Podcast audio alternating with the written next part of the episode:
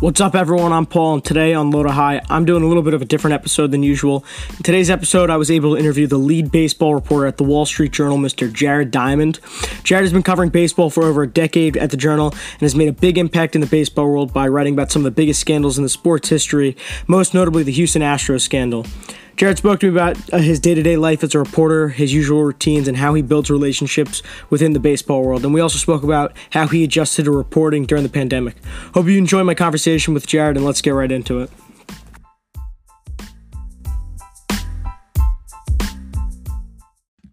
Jared Diamond, the lead reporter for Major League Baseball at the Wall Street Journal. Jared, this might be the best day of the year for you. I think uh, I think anyone who's a baseball fanatic always gets the uh, the game day jitters before uh, opening day. How are you feeling? This is the best day of the year for me. It has been for my entire life. It's opening day.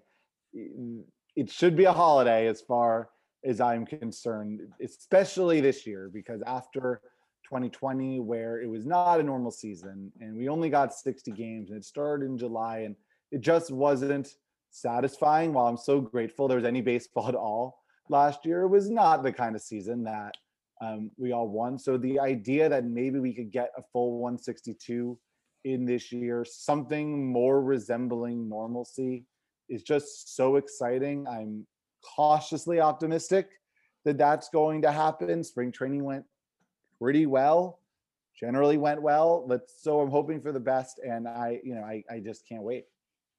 How have you been, uh, like, have you been, like, doing a lot of predictions in your own head besides, like, I know you put out a tweet, uh, I think last night, about who you had uh, in the playoffs and who you thought was going to take the World Series. Have you been, have you been doing your own, like, uh, predictions for A L M V P, N L M V P, the stuff like that? Look, I've, I've learned, uh, I've learned very quickly doing this job that uh, my predictions are completely useless, and that pretty much any random baseball fan on the internet is equally qualified to offer predictions as I am. So uh, I would not put any stock into anything I say. I try to avoid getting into prognosticating because what do, I don't know what I'm talking about. And if I did, you know, why else would they play the games, right? Uh, yeah. I don't know. I, I know nothing is basically what I'm driving at. Who do you think is going to be an exciting team to watch, or some of the most exciting teams to watch in twenty twenty-one? Maybe a team that's a little bit of a sleeper. You know, you always have the, the Dodgers are stacked this year, the Yankees are stacked. Who do you think's a team that might have a very big breakout season? Well, look, of course, we know the, the obvious contenders, right? Everyone's very excited about seeing the Dodgers and Padres square off. Everybody's very excited about seeing the Cubs. Uh, it's not the Cubs, excuse me, the White Sox and the Twins Uh, really square off. But in terms of teams that maybe are flying a little more under the radar that I'm really looking forward to watching, it, for me, it starts and ends with the Angels. Uh, there's been so much talk about whether that club was wasting the prime years of Mike Trout, and will Mike Trout ever get to the playoffs? Uh, I really hope this is the year. I am so incredibly jazzed about the hopeful return of Shohei Ohtani to a two-way player. I want so desperately as a baseball fan to see Mike Trout be playing on the biggest possible stage. And uh, I am hopeful that this is the year that that the Angels are finally able to, to put it together and get Mike Trout the October appearance that he deserves.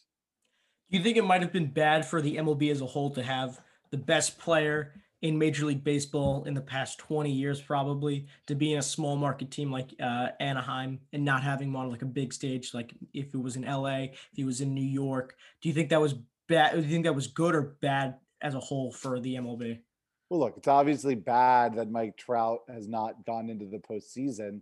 It, it's not a matter of market size. The Angels are a big market club. They spend an incredible amount of money. They play in the Los Angeles market. Uh, just because they're a big market club doesn't mean they can't be bad, and they have been bad for a long time, or at least mediocre, I think, is a better way of putting it. They haven't ever been terrible. They haven't been great. Uh, and yeah, it's it's terrible for baseball, because in every other sport, uh, this is not a problem, right? LeBron James is basically in the N B A finals every single year. Tom Brady is basically in or near the Super Bowl every single year, but baseball doesn't work that way. It's a very different sport.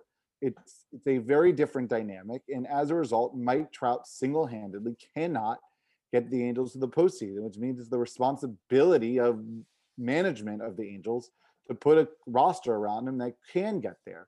And obviously, if you're in Major League Baseball, it's devastating because you want your biggest stars playing in the biggest games.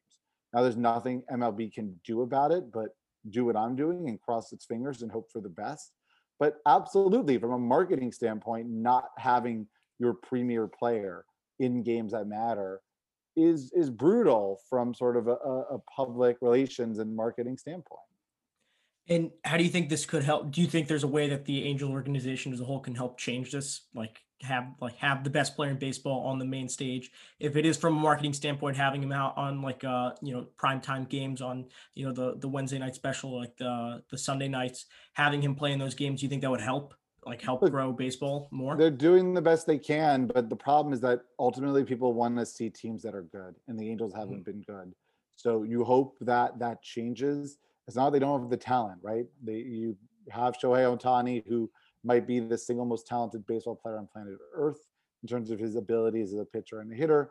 They bring in Anthony Rendon, who's one of the best sluggers in baseball. The talent is there. It's just a matter of them putting it together. Hopefully the pitching comes together. The good news for them, in addition to everything else, is that uh, the pitch, the, the A L West is a bit weak. Uh, it's Houston is sort of down from where they were a few years ago. Oakland is not exactly a powerhouse. So there's definitely a window for the Angels to step in there and, and make the postseason. So we'll see if it happens, right? We're we're in game one of one sixty-two. We have six months for this to all play out. And how do you feel about the, uh, you know, Steve Cohen was making a lot of moves this offseason for the Mets, you know, change of ownership. How do you think they're going to fare? Even, you know, there's there was like I, the uh, the contract got signed yesterday, but there was a little bit of a standout between uh, Lindor and the Mets finally getting a bigger deal. How do you think the Mets are going to fare out after all this hype around them, them signing Lindor, Steve Cohen's coming into uh, coming into ownership? How do you think they're going to do? It's exciting. It's a it's a brave new era for the Mets. Uh, of course, they they've been sort of lost in the wilderness for so long uh, with the Wilpon family owning the club. It's just a fact. You now bring in the wealthiest owner in baseball, a guy with a net worth of fourteen billion dollars, a guy who is going to ensure the Mets spend money fitting of the big market New York-based club that they are, and it's very thrilling if you're a Mets fan. This should be the most optimism you've ever really had uh, as a Mets fan in decades, as far as I'm concerned. Now, whether that means they're going to be in the World Series this year, look, I don't know. There's a lot of com- competition in the N L East. I think Atlanta's uh, maybe a little bit better. They're they're both very good. I'm looking forward to seeing them duke it out. But the good news is that the Mets are sort of pointed the right direction. They are going to be run from a management standpoint far better than they have been in the past. So uh, I don't really look at twenty twenty-one as sort of the referendum on where the Mets are going. The Mets are going the right direction. I think they have a good enough team to be in the playoffs this year, but more important, they're sort of set up to be a perennial contender more along the lines of the Yankees, which is something the Mets have not been able to say really in a very long time. A hundred percent. And you think having two New York teams that are powerhouses in baseball ultimately make baseball just better to watch? Oh, it's definitely good for, and from M L B's perspective, to have the two teams in the biggest market both be good at the same time. Uh, it certainly would be exciting in New York, that's for sure. Baseball wants big market teams to be good, of course. Those teams drive attendance, they drive merchandise sales. So I don't think it would be a bad thing for the Mets to stop being run so incompetently. If, if anything, just from a financial standpoint, M L B, Uh, they want a team like the Mets making a lot of money, which should be a no-brainer. Mm-hmm. And like my last question for you as a whole, do you have any players in mind that you've been watching either through spring training or, you know, from last season that you might think that might have a breakout season, even potentially make a big uh, M V P run? I think, I think the big one question we all have is, look, Mike Trout has been the undisputed best player in baseball for a long time. For how long will that continue, and will he? When will he be supplanted, and will it be this year? And I think there's a legitimate case to be made that this is the year that Juan Soto of the Washington Nationals potentially.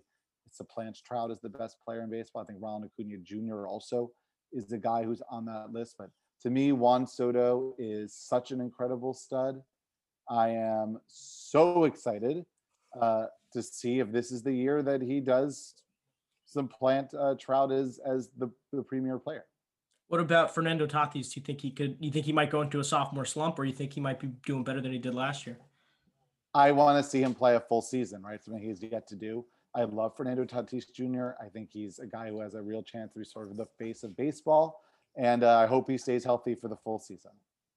So after, I thank you for going into that nice uh, twenty twenty-one preview with Jared. So Jared, I want to talk a little bit about you and like your uh, your journey as a sports journalist in baseball. So Jared, when did you first start uh, like start covering baseball? Was it back in college, or was it like your first job you had? When did you kind of find your passion for uh, writing, writing, and you know talking about baseball? Well, look, I'm, look, I, I didn't get to start covering baseball until.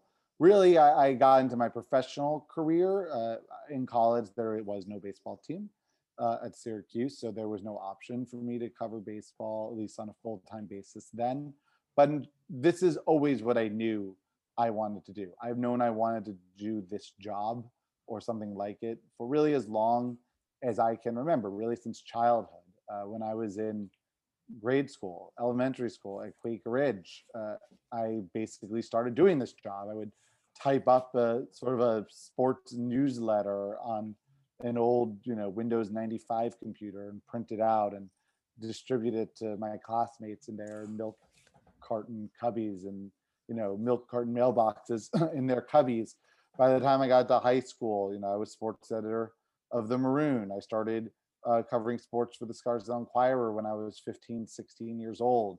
Uh, went to Syracuse with the intention of doing this job. So this is always what I wanted to do. Baseball was always the sport I ultimately wanted to cover, but I spent many years through high school, college, uh, covering many other things, or get my education and learn really how to do this job. And I was fortunate enough uh, in twenty thirteen to have the opportunity to transition to baseball with the Wall Street Journal. And you know, this is going to be my ninth full-time season covering baseball. Who were some players or teams that you looked up to growing up uh, watching baseball? Well, look, my my dad and my brother were always big Yankees fans. I grew up, I was eight years old in nineteen ninety-six, of course, when the Yankees uh, won their first World Series in quite a long time, and then went on their incredible run uh, throughout through the late nineties and early two thousands. So, of course, my memories of baseball were that when I was a kid, and my dad and my brother are still big Yankee fans. Of course, doing this job, I am no longer a fan of anybody. Uh, I'm a fan of good stories. I'm a fan of the game. But of course, my seminal baseball experiences growing up with the Yankees, uh, playing in all those important October games when I was eight, nine, ten, eleven years old. Those are memories that stick with you for your entire life. And you think those memories of having like such a dominant Yankees team, being so close to home, really like help drive in that factor of your love for baseball? Yeah, it definitely helped. Like I was born to love baseball. My dad is a humongous baseball fan. My birth announcement was a picture of me on a baseball card uh, that my parents had made. I, I was sort of born to do this job, and I've always loved this game. It is truly the thing I love most, really in the world, at least non-human division, is baseball. I'm incredibly romantic about it. I really want to, be- I really do believe it is uh, the greatest game ever invented by human beings. And certainly watching such exciting moments from, the, from so close up when I was a kid, it only solidified that this was the thing I wanted to be around for forever. What were some moments in baseball that kind of stuck out to you as a kid, like plays from either the World Series or plays that you saw just watching baseball with your with your family that kind of stuck out to you the most and kind of showed you why you love baseball? First big thing, the first like big baseball memory I really have was the nineteen ninety-five A L D S, Seattle against New York, Ken Griffey Junior sprinting around the bases, scoring the winning run uh, on Edgar Martinez's walk-off into the left field corner at the Kingdome. That was sort of the first thing I really remember watching from a baseball uh, perspective. Of course, the Yankees winning the World Series in ninety-six. Uh, nineteen ninety-eight was, of course, totally insane between the Yankees being that incredible all-time great team uh, in addition to the home run race, of course, with Mark McGwire and Sammy Sosa. That was so incredibly thrilling, especially when you're when you're ten years old. It's also uh, the Subway Series in two thousand, and of course uh, the two thousand one postseason, and the Yankees mm-hmm. run to the World Series after nine eleven. I was thirteen years old. Uh, everything was sort of different uh, after that. Uh, those are some of the things that really stick out to me as really memorable. What about um, like the Mister November, Derek Jeter's walk-off home? Is that like a big memory for you? Oh, of course. I mean, all those incredible games. Uh, Tino Martinez's home run also in that World Series against Arizona, and just the way it ended, right? Arizona coming back against Mariano Rivera, not a thing you expect. Kind of a really thrilling and, if you're a Yankee fan, heartbreaking conclusion, but incredibly, incredibly memorable. And look, these things stick with you forever. They really do. And I'm sure for people now growing up, like, they'll always remember the twenty sixteen World Series, the twenty seventeen World Series, some of these other, what, you know, twenty eleven with David Freeze, some of these super memorable moments. They really do last a lifetime. What were some of the first stories that you started writing uh, when you like really got into like writing about baseball? Well, I st- when I first started covering baseball full time, I was on the Mets beat uh, for the Wall Street Journal. I, I covered the Mets full time for three years. Uh, you know, every game, all the road trips, all of spring training. Uh, incredible experience, super, super educational, crucial. Couldn't be doing the job I'm doing now without having done that. That's where you sort of really get your education of how baseball works, how the industry works, what a clubhouse is like. Uh, really great experience. So covering those Mets teams in thirteen, fourteen, fifteen, absolutely wonderful. It, my last year covering the Mets, the Mets went to the World Series unexpectedly, which was really thrilling as well. And it sort of set me up, set me up to do the job I'm doing now, which is the national baseball gig. What was something you didn't know about, like the the ba- Major League Baseball, that you found out when you first started covering the Mets? Something that kind of just popped out to you, or something that was like a big like whoa moment? Yeah, there's just a culture to baseball, right? That you don't really know unless you're on the inside. How people talk, how people act. There's lingo. There's, you know, certain rituals and behavior that you really don't see until you're inside a clubhouse. And also the other thing, this is sort of less romantic, I suppose, but you know, as much as you know as a fan that baseball is a business, I think all smart fans have recognized the business of it.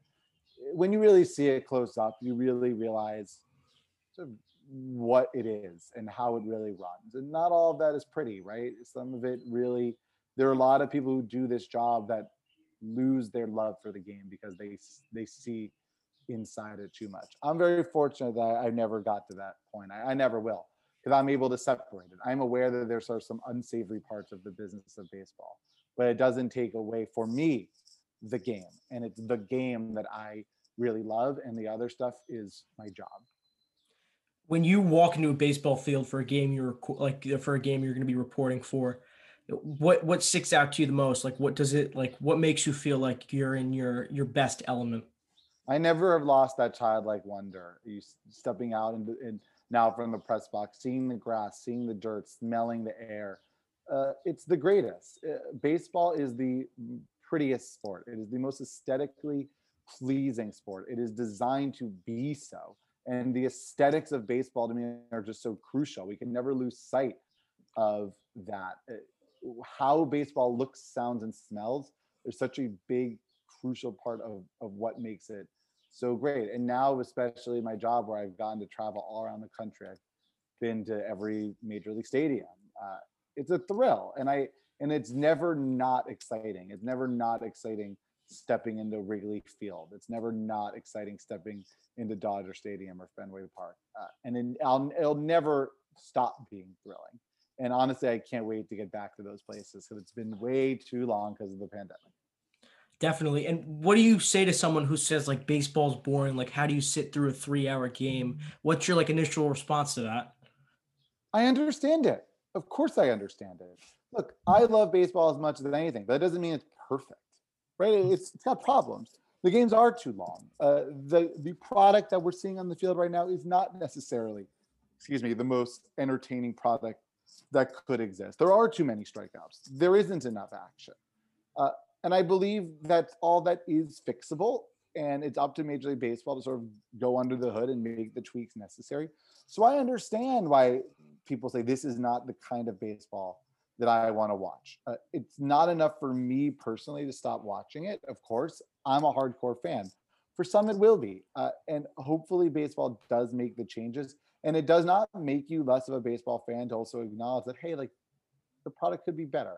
There could be things tweaked to make it more fun. I, like I said, there should be fewer strikeouts. There should be more action. There should be more, more balls put in play. The game shouldn't be averaging three hours, five minutes. And that's okay. I'll still be there for now. And I'll always hope and aspire that it gets better. And being a baseball reporter is one hundred sixty-two games in a baseball season, as opposed to being like a N F L reporter. There's only sixteen games in the season. You only have to watch. And if you're only on one team, you only have to watch one game a week. You have to watch a baseball game almost every single day of for like the next six months. Is that, does that ever put like a toll on you or like a stress on you that you have to constantly watch the sport, and then you have to, after the games, you have to write about it? How, how is your mindset during those, like, especially in like the dog days of summer when all there is is baseball? How do you keep a good mindset and try and produce the best uh, quality of your writing as possible? Look, obviously uh, there's times where it's really hard. The travel is really hard from a mental and physical standpoint. All the late nights, also very hard sometimes from a mental and physical standpoint, but there's things I love about it, right? There's a real rhythm to baseball, that daily grind aspect of it. Uh, you just sort of get ensconced in it, right? You just get lost in the rhythm. And I love that rhythm. I love that every day there's a new game. I'm going to the ballpark every afternoon, and every night there's a new game. There's something sort of comforting about it, which is what made twenty twenty so rough with all the starts and stops. Uh, which is also why I'm so thrilled that we're hopefully going to get something more normal this year. So look, while it is hard, and I you, look, I don't, I couldn't do this. I couldn't go cover one hundred forty baseball games a year for my entire life. That's a that's a short-term commitment. And but while I was doing it, it was a blast. And yes, it was hard. Yeah, there were times like, oh, do we really need to do this again? But there were also times where I just absolutely loved it. And and. I do love that grind, that rhythm, that the comfort, the comforting nature of that. When you're on the road with the team, does it kind of feel like you're you're a part of the team in a sense? No, absolutely not. Never, ever, ever. And if you do feel like that, you're not doing the job the way you should. You're not part of the team. You are an independent observer of the team. And while it's very important that you forge good relationships with the people you cover, trusting relationships with the people you cover, that should never, ever turn into something resembling friendship. Uh, you're not their friends. You are reporters covering them. And keeping that professional relationship and sort of navigating that line between let's trust each other but not get too close is a big part of the job. Um, when you're covering a team, you're part of a different team. You're part of sort of the media team. Yeah, you're competing with all the other reporters, but they're also your friends in some ways, because these are people you're working alongside every single day for months and months and months and months. And you become like a little bit of fam, a little bit of a family out there on the road. And, and I don't do that job anymore, but there's still times where I miss that camaraderie. Is that tough a little bit that the guys that you're covering, the guys that you're watching twenty-four seven, you get to speak to them, but only as a professional standpoint, you can't really like hang out with them or relate with them. Is that, is that a little tough for you, especially as a kid? That's kind of what you want to do, is like, be like the players, be with the players. Is how, how do you feel about that? Like having to keep that professional, uh, professional relationship with each other. Look, you, that's the job. This job mm-hmm. is all about forging relationships with people uh, in a in a in a trusting, trustful way. That's literally what we do. The only way to get information from people is that they is that they trust people. That's it. That's that's that's the way the job works. So I spend most of my time trying to forge those relationships, and it's fun. That's not to say I, I have very, very good relationships with people in baseball, excellent relationships with people in, in baseball.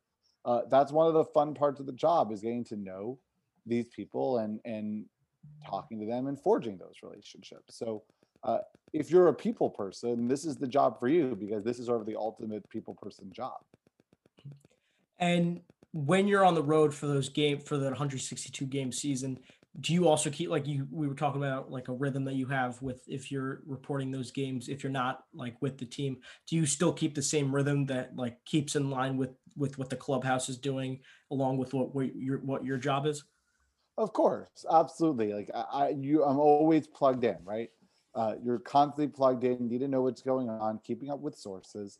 I spend most of my day just texting with people, calling people, talking to people, whether, or now we're not in person, of course, but that's why I spend my day, just keeping apprised of what's going on in the industry I cover. You know, I cover a, an eleven billion dollars business known as Major League Baseball. It's my job to know everything that's going on in it all the time.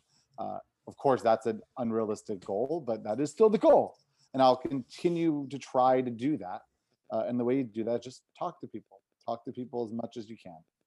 And a big job is like knowing information. And especially in this day and age, you have a lot of misinformation. Have you ever had to deal with instances that you get the wrong information or the information's not one hundred percent correct and you have to figure figure out what that what the right uh, what the right like answer was or what the right information is? It's always, look, what matters is being right, not about being fast. Ideally, you're right and fast, but you will always trade accuracy for speed. It is your job as a journalist to not be wrong. And if that means waiting to report something until you are one hundred percent sure, fine, do that. But do not be wrong, because in this business, all that matters is your credibility. If you lose your credibility, you cannot do this job. And the way you have credibility is by being right with everything you say one hundred percent of the time. You, sometimes mistakes yeah, happen. Sorry. Yeah, sometimes mistakes happen, but they are, for me and for a good journalist, extremely rare. And when they happen, you own up to them right away and correct it immediately and make sure it never happens again. And you think like a, a place where like social media, especially, is where the majority of information goes, especially in a place like Twitter. Do you see stuff that other journalists report that's not one hundred percent true and they didn't get all the facts right? And you you see that like ten minutes later, you see like that information that they put out is wrong. How does how does Major League Baseball handle that, handle that, especially since if it's going out to like mainstream media and the information that's been put out uh, is incorrect? I don't I don't concern myself with what other reporters do. It's I just don't care if if there are there reporters out there that are just going to throw things against the wall uh, and risk being wrong and not care. Yeah, but those reporters are unethical. Mm-hmm. Right? They just are. So I don't concern myself with them. I just worry about me. And what have been some of your favorite parts of like, uh, like what have been some of your favorite moments from when you started at the Journal, uh, covering the Mets to like where you are now? What have been some moments that have like stood out to you uh, covering baseball, whether it's in the stadium, whether it's watching a, a crazy game? What, what have, what's, what stuck out to you? Covering the, the, the twenty sixteen World Series is the most memorable thing I've done during my career. Uh, just because it was so, so historic, covering uh, the Cubs winning the World Series. That will, that will stick with me forever. That was such an incredible thrill. Uh, I don't think anything will be, well, at least I can imagine right now will beat it. That, that sort of sticks out to me as the most memorable part of my baseball career so far. Was there an article that you put out for the Journal that, you know, blew up a sense on social media and everyone writ, wrote it and like kind of put you on the map? Was there something that ever like in that in that sense happened to you? Yeah, I mean, of course, there's been some viral moments. I, I think for many uh, who th- hear my name or know my work, their first thought will be my reporting on the Astros scandal. Uh, you know, I broke some pretty big news uh, about a year plus ago on that front. Uh, I think that's what most people think about when they think about my work. I think that's the first thing that comes to mind is some of my scoops on Astros. Do you like that name recognition, especially with that article, like Jared Diamond, Astros scandal? Is that something that you, you want to keep to your name? Or is there another article that you, that was your favorite that you thought was going to go uh, be, be on national, like be nationally uh, recognized that you feel like would, would, you would like to have to your name, like people would know to your name better? You, You don't, I, you don't get into this job to become famous or anything like mm-hmm. that. And I'd still feel that way. But what you do want to do is write stories that are impactful, that actually may result in change, that uncover truths that wouldn't have been uncovered otherwise. So yeah, of course, you want to be associated with big stories like that, not because of your ego, not because of any sort of glory, but because it means that you did good work. And I think in any job, you want to do good work. And in this profession, you want to do stories that matter, stories that really have real world impact. And I've been fortunate enough to have some stories that fit that description. Of course. And a couple of years back, or not like a, a year or two back, you published your first book, Swing Kings, about the uh, home run race with uh, Sammy Sosa and Mark McGwire. What was the like? What was the process of writing your own book? Did you ever think you were going to be writing writing a book? Uh, if you like, like when you were a kid or when you were a young journalist? I always had writing a book on my sort of career aspiration list, right? I think any writer sort of has dreams of maybe writing a book one day. You know, I didn't know if it was going to happen. It always seems so daunting, um, but the opportunity presented itself, and I came to the conclusion that there's not going to be the perfect time. There's never going to be a moment in my career where suddenly I feel, oh yeah, I am so ready to do this. No, the way you get ready to do it is just by going and do it. Go do it. Throw yourself in it. Th- throw yourself into the middle of the action and sort of learn on the fly. And it was a remarkable experience. I am thrilled to have written a book. I had an amazing publishing partner uh, in HarperCollins. Uh, it was a total career bucket list moment for me. And honestly, I, I would definitely not hesitate to do it again, potentially one day. Was was there a lot of late nights for you that you were just like, you had a bunch of ideas coming to you and you just wanted to get it down on paper? And like, it was like late at night, you were finishing up uh, whatever article you had to write for the journal, and like something came to mind for you for the book and you had to put it down. Were there ever like nights like, nights like that for you? Yeah, it was hard. It was a lot of juggling, right? I was doing a ton of writing on airplanes and sort of weird spare moments. I would go into the book document and write a few hundred words. It was a big commitment. It was a huge mm-hmm. commitment, but it was worth it. And yeah, it did lead to, it was a you know year of insanity, but uh, now the book is done and I'm really glad it worked out. Are there any other like ideas that you have in mind for writing another book? Don't have an idea yet. Uh, this is not the right exact moment. Mm-hmm. For me, we're gonna we're gonna wait a little bit, but I would okay. maybe in a couple of years check back in and see where I am. And with twenty twenty and you know the pandemic hit, everything was in limbo for sports.